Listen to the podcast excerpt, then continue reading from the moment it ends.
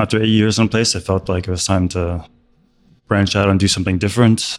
I knew that I wanted to do something with flavors. The innovation within flavor is what kind of got me up in the morning. So I really want to continue that. What sort of things go on in your mind when you try something new? I need to, first of all, taste something and just be blown away. It needs to go, wow. It was sort of uh, one of my former mentors used to call it the goosebump moment where, you know, the hair would sort of stand up on your arms and you'd just be sort of really blown away.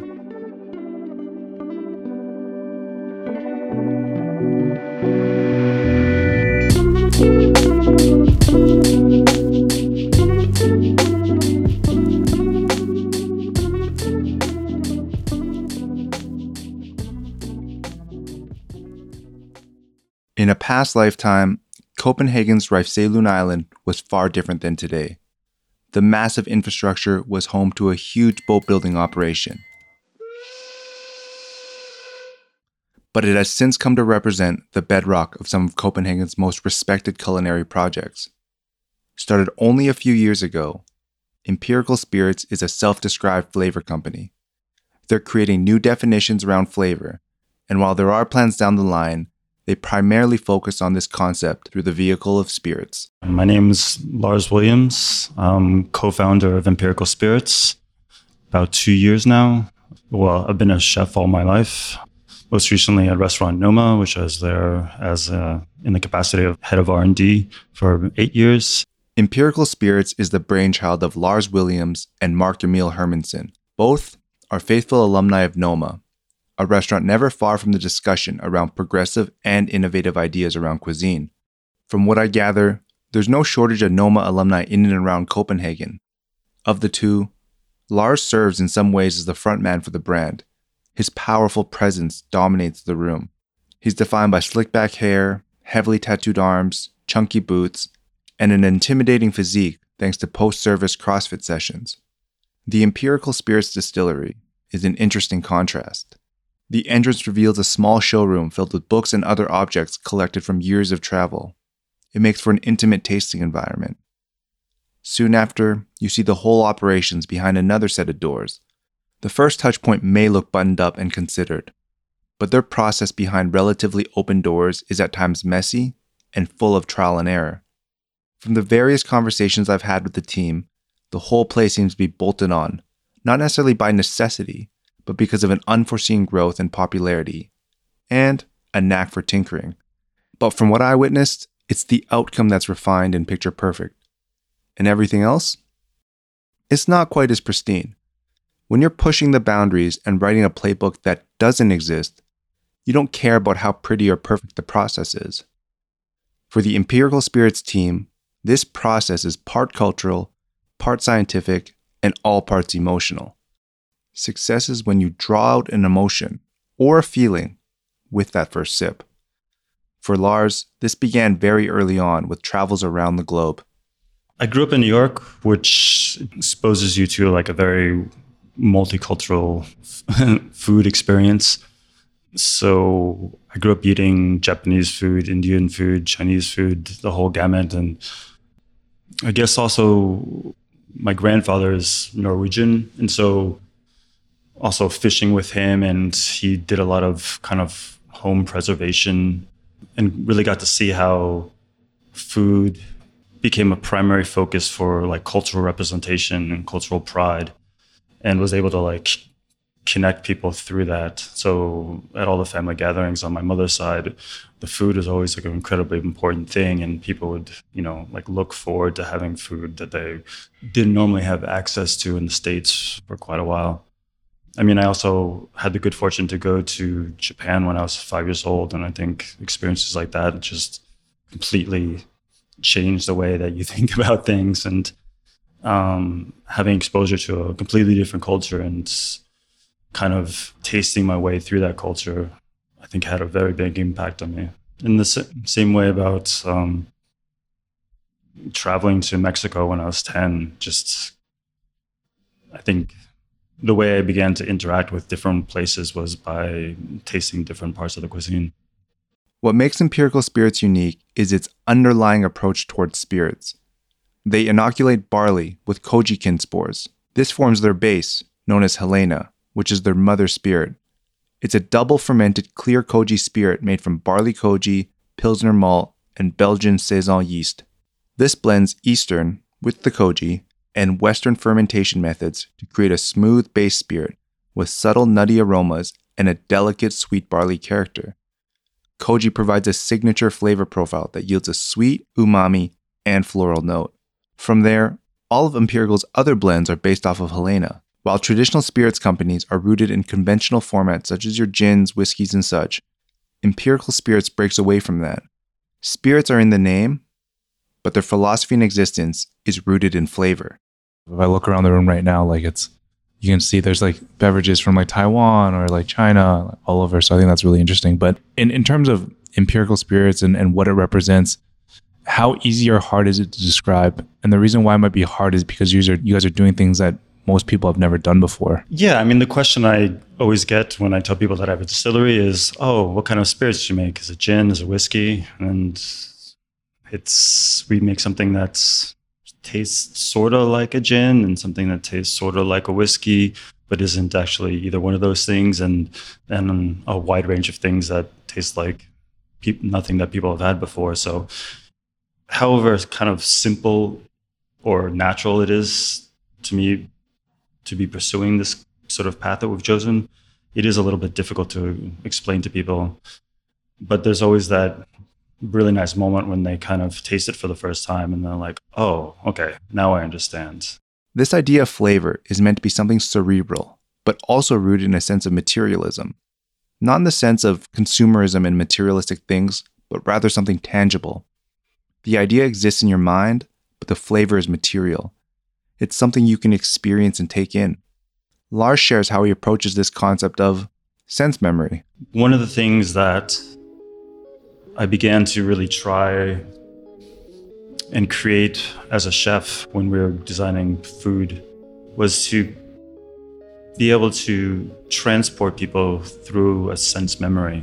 So I always felt that we had achieved a success when we could give somebody something that they've never tasted before that reminded them of a memory from somewhere. You know, if the, we put together like a a seaweed and green gooseberry dish and it would remind people from different places in the world of a childhood memory about being on the beach. And when you could do something sort of like that and connect people through flavor experiences, that's when I felt I was really successful. And that's what we try and do here at Empirical. The very first spirit we did was one with Douglas fir. My sister has just had two small kids, and so she hasn't had a chance to visit me in quite a while. And I was foraging in the woods just north of Copenhagen it was a beautiful day and crisp, and the whole air smelled like pine trees. And there's this emerald moss that you're sort of squishing through as you're walking. And I really wanted to be able to share that experience with my sister. And so we made this kind of forest experience spirit. I think that's what's really exciting about working with spirits is that you are able to craft that complex flavor that can connect you to a sense memory and then preserve it in a bottle. The process is quite complex when you look at it from afar, but there's a methodology behind the madness. It's about breaking down a vibe and leveraging flavors. Picture something in your mind. How can you recreate that flavor? That's a space in which Lars and the empirical team operate. In terms of that whole process towards like identifying that sort of flavor journey, how much of that is just sort of your experimentation or is part of it rooted in science? I think, in broadly speaking, people sort of consider alcohol as just a means of getting hammered. And, you know, you'd have like a glass of like a natural natural wine or something like that as like a flavor experience, but you know, you'd have a gin and tonic at a bar to loosen up. And we're trying to show that alcohol can be consumed in a different way where it is for the flavor experience. It is for that sense memory that you can kind of get from flavor mm-hmm. and you know it's always it's always needs to stir like an initial reaction you need to feel like a connection to something very often that can sort of take you down a different path and if you certain, sort of begin with one idea and you're looking for the kind of network of flavors that's going to actually create something we did a collaboration spirit with uh, Alex Kratena just recently, and he'd wanted to do something with coffee. We're trying all these different things, and then it was actually we wound up using coffee chaff, which is like sort of silver skin that comes off the beans when you're roasting them, because it had this much more like the smell of coffee when someone's just brewing it, as opposed to the like the bitterness of drinking it, because that's sort of like a oh, would be normally considered a waste product. We started looking into like a like an intellectual connection. So we looked into we wound up making a spirit with coffee chaff, cherry stems, and corn husk. And those wind up becoming like a like a summer morning in the countryside for me. Earlier, I alluded to how a lot of empirical spirits' early operations seem to be pieced together in ad hoc fashion. The lack of commercial options meant that Lars had to get his hands dirty. He helped engineer some of the critical tools that are foundational to empirical spirits' process. It turns out, translating flavor under heat can really alter the end product, but thanks to a special invention, they're able to distill at a much lower temperature. Traditionally, distillation occurs with high heat, but Empirical's vacuum distillation allows this process to take place between 5 and 30 degrees Celsius, which allows for the preservation of flavors. Based on your previous career at Noma and then now, what role does innovation in itself facilitate your goals? Well, I mean, technology wise, we've had to design, we had to design all of our equipment and build the majority of, our, of it ourselves just because there wasn't existing equipment that would do the job that we wanted. Our stills operate under almost a whole atmosphere of vacuum mm-hmm. which means that we can do the distillation at 15 degrees centigrade as opposed to more traditional 85, 90 degrees centigrade. That allows us to use a much wider range of things that we put into brackets as botanicals, but that can be fresh herbs, pine shoots, oysters. Doing the distillation at such a low temperature means that we don't have uh, heat affecting the distillation or the botanicals if we distilled in a normal still fresh herbs, it would wind up tasting like a really horrible vegetable soup. Whereas we can get these really bright, vibrant, delicate flavors. It also has the benefit of being a closed system. So all the very volatile compounds that you normally are normally considered aromas actually get captured back into the alcohol. So our spirit then has like a much the bouquet is a much more kind of presence in the spirit. Over the course of my tour, different parts of Empirical Spirit's operations clearly represented different chapters of the company. The smoker out back is unassuming and frankly, a bit underwhelming, but in the early stages, it was a faithful companion in the Empirical Spirits expansion. One of the biggest takeaways throughout the process is that Empirical Spirits, alongside its decidedly scientific sounding name, is very much an experiment we all have the opportunity of bearing witness to. Empirical Spirits is redefining what is flavor and where we find it. All the things you've built up in terms of, you know, interest in flavors and innovation, does that also open the door to things that are traditionally not edible? Oh, definitely. My co-founder and I gave a talk at a symposium six or seven years ago, and the the title of the talk was the delineation between edible and inedible and um, our hypothesis for the talk was that deliciousness was the defining line. With the way that we can extract flavors into spirits, there's a lot of medicinal herbs, for instance, where you wouldn't want to ingest a certain amount of them, but we can extract the flavors safely and have that be a, a con- constituent part of our mm-hmm. alcohol. But also, it depends, you know, what culture you're coming from. In some parts of the world, like ants are a very common thing mm-hmm. to eat, and then some parts of the world it's not. So yeah. I noticed that book up there on eating insects on it. That was one of the ones I wanted to pull down, but it was too high. when you start approaching your process towards discovery and creating something to the final product, like how has that changed for you through experience, or has it generally been somewhat the same? I think the more experience you have when working with flavor, like the sort of easier it becomes to put together the, the jigsaw pieces.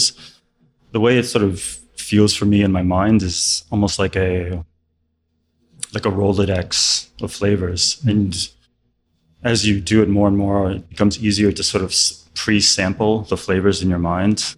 So if I'm tasting something new that I've never had before, I can actually start running through the flavors that I have had before and kind of matching them. I'll have like a general idea of what direction I find is interesting.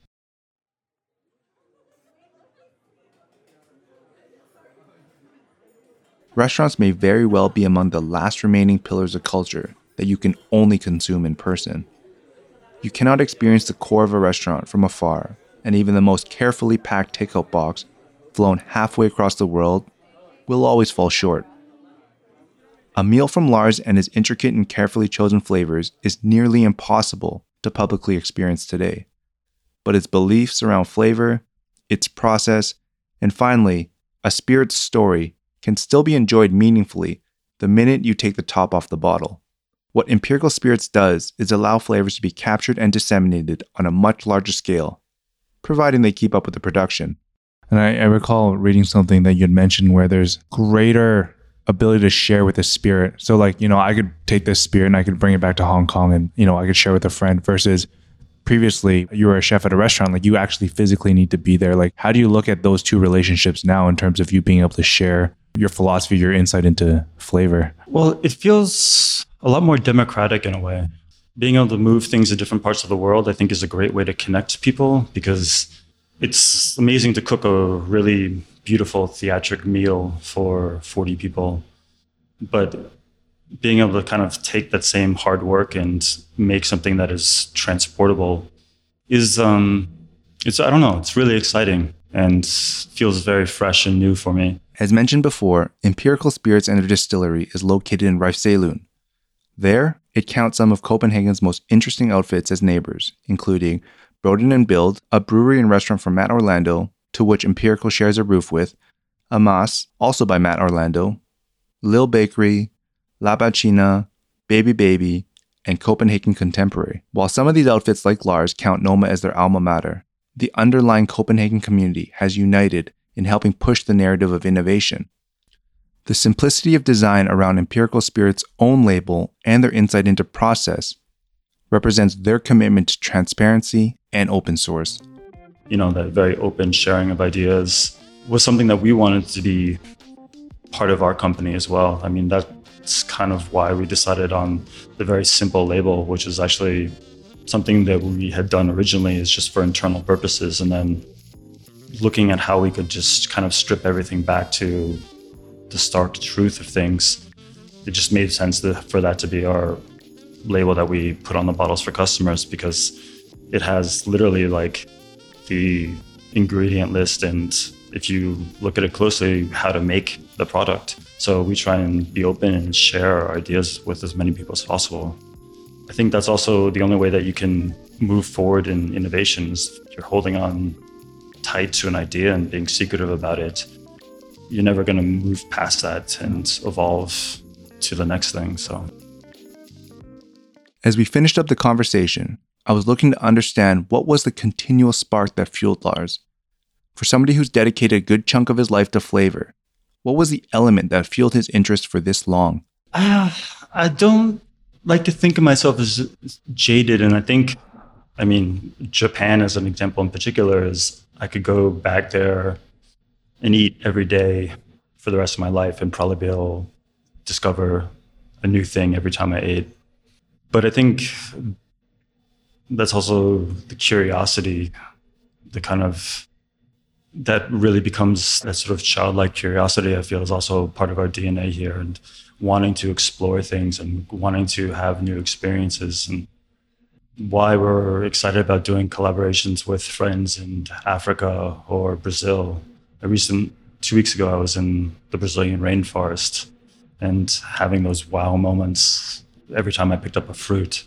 So for us, it, it is about an exploration and then kind of like sharing, wanting to share those flavors with as many people as possible. The childlike curiosity that drove us to understand the world as kids is a focal point of the empirical spirits process. But there's also something at play here continual improvement. If you look at the full scope of empirical spirits, it's an almost maniacal approach towards figuring out challenges, tinkering, and exploring never before seen places. The world of spirits traditionally falls within well defined silos that adhere to existing norms.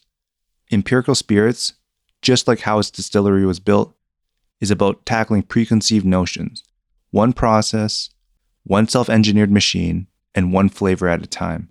Because because it's the the creating something new that I find most exciting. And in the same way that I feel like tasting something new is really exciting. And I constantly want to be pushing myself, pushing the team, pushing our industry forward, and trying to improve every step of the way.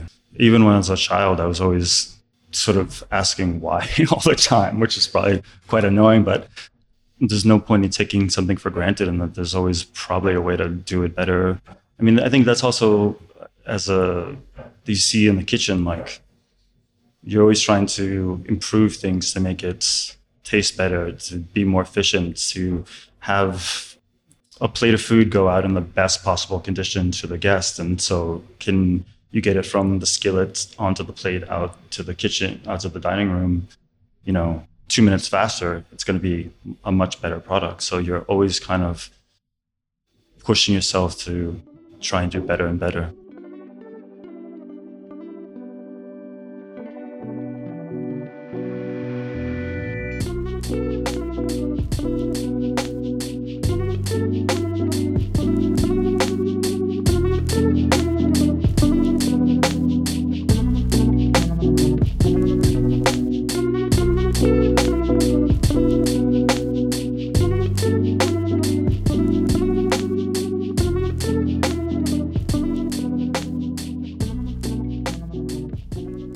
Glad you stuck around. We couldn't find a spot for this, but here's an excerpt from our conversation with Lars about his most memorable flavors. And if you happen to be a native Danish speaker, I apologize for me trying to pronounce Refschulen, Refschulen, Refschulen, Ref, Ref? Does that sound right? Refshalun Island? well, I guess something that has always stuck with me from childhood would be the the flavor of smoked fish. And I find like a lot of, you find sort of permutations of that kind of preservation all around the world. One of the, I guess, like eye opening flavor moments that's really stuck with me is the first time I tasted an ant. I was at a, a symposium and uh, Alex Alex Atala was there as well and kind of has this sort of funny sense of humor. And he comes up to uh, René and myself, and he goes, "You guys have to try this." And we look into the pot, and it's the color of this bright green color, the color of antifreeze. And floating on top of the liquid in the pot is this layer of giant ants. And we were like, Alex, we're not gonna try that. That looks fucking horrible. And he's like, no, no, try one, try one. And so we finally tried an ant and it was this combination of like lemongrass and ginger and spices and it just something in my head just clicked where you can find such a amazing beautiful evocative flavor and something so ex- unexpected and the way that you can um, find these things in grasses and tree bark and spices, I think is really amazing.